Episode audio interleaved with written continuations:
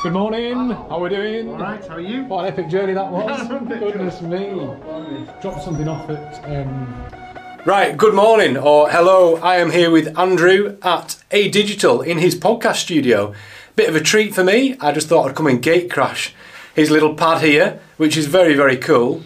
Um, just to make a point, we are both follically challenged this morning. Neither of us have got our uh, hair pieces on. Must be something to do with the traffic we've had to fight. we, yeah, we have endured town. an, an hour, we've lost an hour I said earlier didn't I, of our lives which we'll never get back because we both come from different directions and it would all have all been made easier well for me anyway if we'd come on bikes but anyway that aside Andrew is going to ask me my Fred Whitton questions so into the questions right well I've sent you the questions Andrew so you might not be familiar with these unless you've watched well of course everybody watches the channel so you'll have seen Helen's questions and Simon's questions I and certainly have. Rory's questions Yeah. I was joking. No pressure. Right, anyway, I'll let you be the question master. All right, here we go. So, first question: How many Fred Whittons have you done, and was there a particular ride that stands out? Right, well, I've actually entered. I thought of this last night because I have them all written on my yoga mat all the times.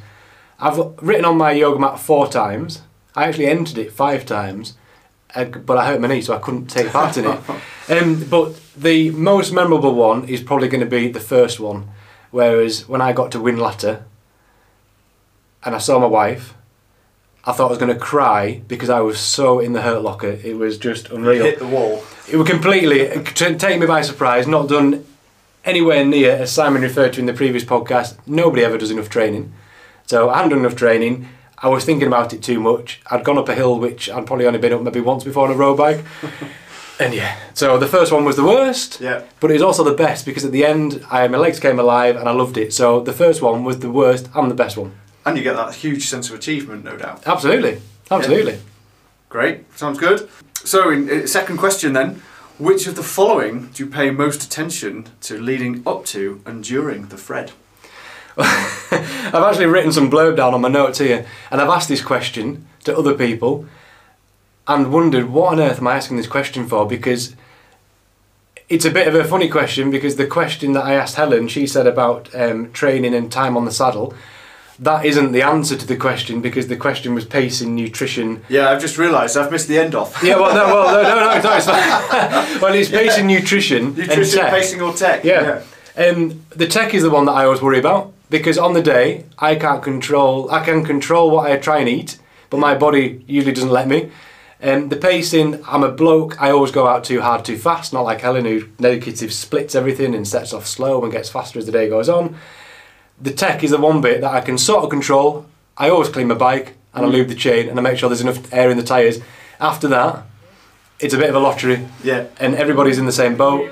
So I don't concentrate on anything except the thing that I know I can control, which is making sure my bike looks and feels right, and the rest is into the hand of the cycling gods. Yeah, I, I guess I guess with an event like that, there's always going to be a group of people with a puncture, uh, a chain Yeah. snap. Yeah, well, I've been on an event before where there's a, I was, I was, it was actually the last Fred Whitton I did. The week after, there's a Yorkshire version of it, and I was on for an absolutely fantastic time because I'd got good legs from the following event with the week before in the Fred, and I was flying, and then a guy had a crash, and I lost 20 minutes. It's not his fault he had a crash.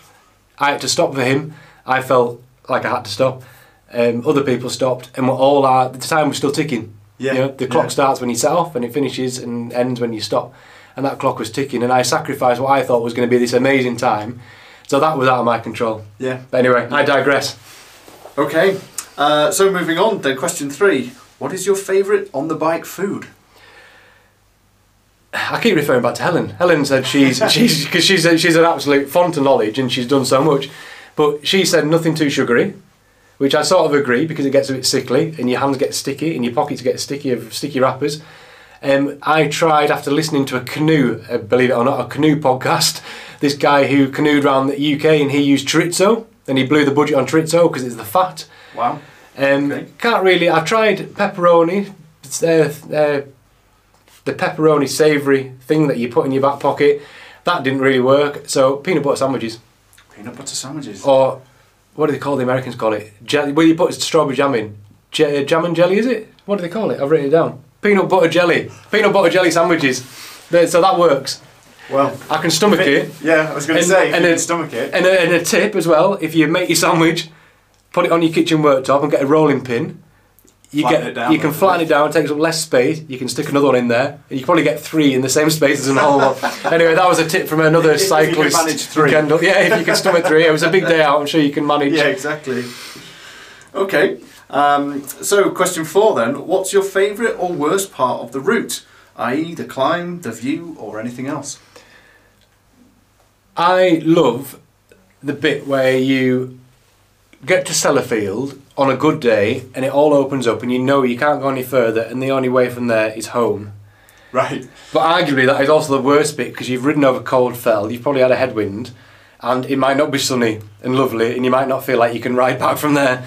So it's all a beautiful route. Yeah. It's amazing countryside. Like Simon said in his interview, the West Coast is really sort of dumbed down a bit. People put a bit of a negative spin on it. It's run down. It's more industrious. It's pretty and it's quiet. So if you're on a good day, if you can get out to the West Coast on the Fred and have blue skies, I think for everybody that'll probably be one of the best bits. But yeah, for me, seeing Sellafield, wow, I've come a long way. I wouldn't usually come this way. Let's turn round and sort of head back. Yeah. Unfortunately, it's over Hardknott on Wrynose, but I was going to say, yeah, you've got, no, Bleak got as well. Yeah, there's, a, yeah, there's a couple of little lumps in the way, but yeah, it is. It's a magical route. The whole of it is fantastic. Great stuff. Uh, so question five. What's been your best time? Right, well, So you've done four, four Freds. Yeah, if you call them successful. So this is bearing all now.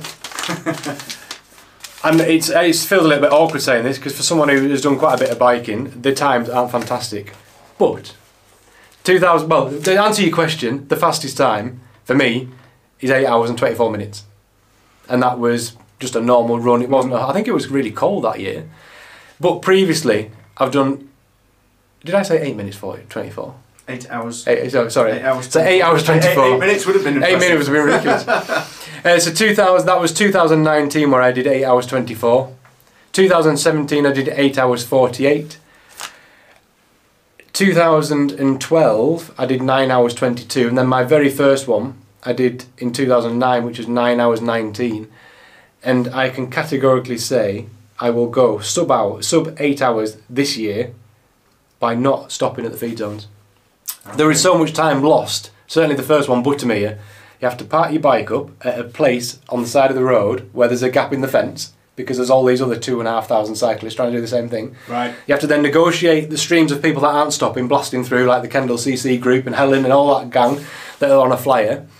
Get across, queue for your banana and your cut up orange, which you would not normally eat on a cycling sportive or a say big ride anyway, and get your bottles filled up. And mm. then get back across the traffic to get to find your bike, to lift it back over the fence or wherever you've parked it, to get on it and then ride up Newlands. And that to me is where the time is lost in the feed zones.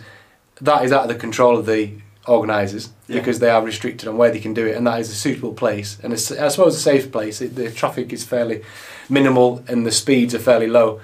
Um, but that to me is where I'm going to gain my first 20 minute loss.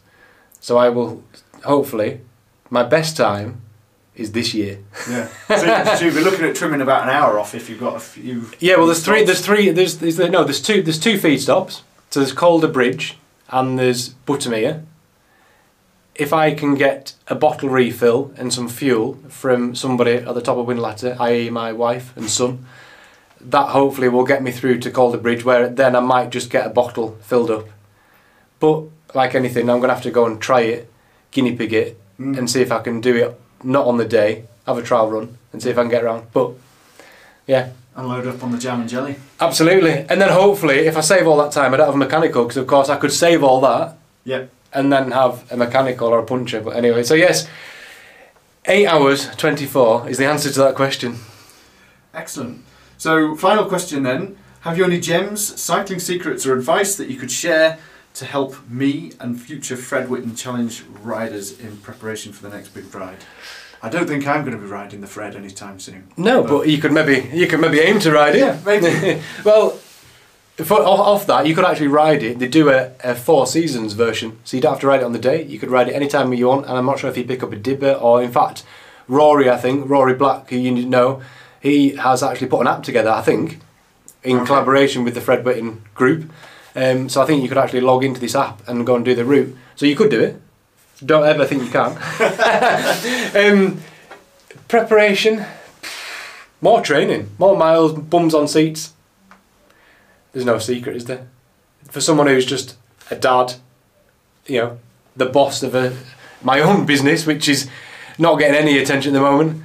Um, I don't know. There's no secret. Just get on the bike, ride the bike, One of those you just have to do it. Jump Yeah. in, get on with it. feet first. I think I think some maybe some bigger rides leading up to it. I've entered an event prior to it. I will try and allocate a day to go and have a big day out. So yeah, there we go. Great. Well, wish you all the best. Thank you very much. Hope Cool. it goes well. Hope you get good weather down the coast. Thank you. Thanks, Andrew. Thanks for asking the questions as well. Oh, you're more than welcome. And thanks for this fantastic studio.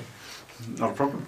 Right, well, that concludes this interview with me, uh, which is just weird because Andrew was asking me the questions. Um, I use my equipment in this studio, which is absolutely amazing. You'll have seen some of the tech that he's got here. So, really grateful, Andrew, for letting me use your space. No, you're welcome. So, welcome. thank you. Um, yeah, and uh, you know, studio's available for um, for podcasts. Uh, so um, give us a good shout out. I will, thank you very much. There will be details for Andrew's facility, his business, in the description below. And if you're listening to this on a podcast, which Andrew also has a podcast, his podcast will be in the description below as well. Um, you can get in touch with him, get in touch with me through all the normal channels, and hopefully you've subscribed. Make sure you like, and we'll see you next time. You've been listening to Simon Thomas, the Lake District Velo Guide. Make sure you subscribe. And this was an audio extract taken from my YouTube channel, Simon Thomas, the Lake District Velo Guide. You can find me on the usual social channels, and also you can support me on Patreon. See you next time.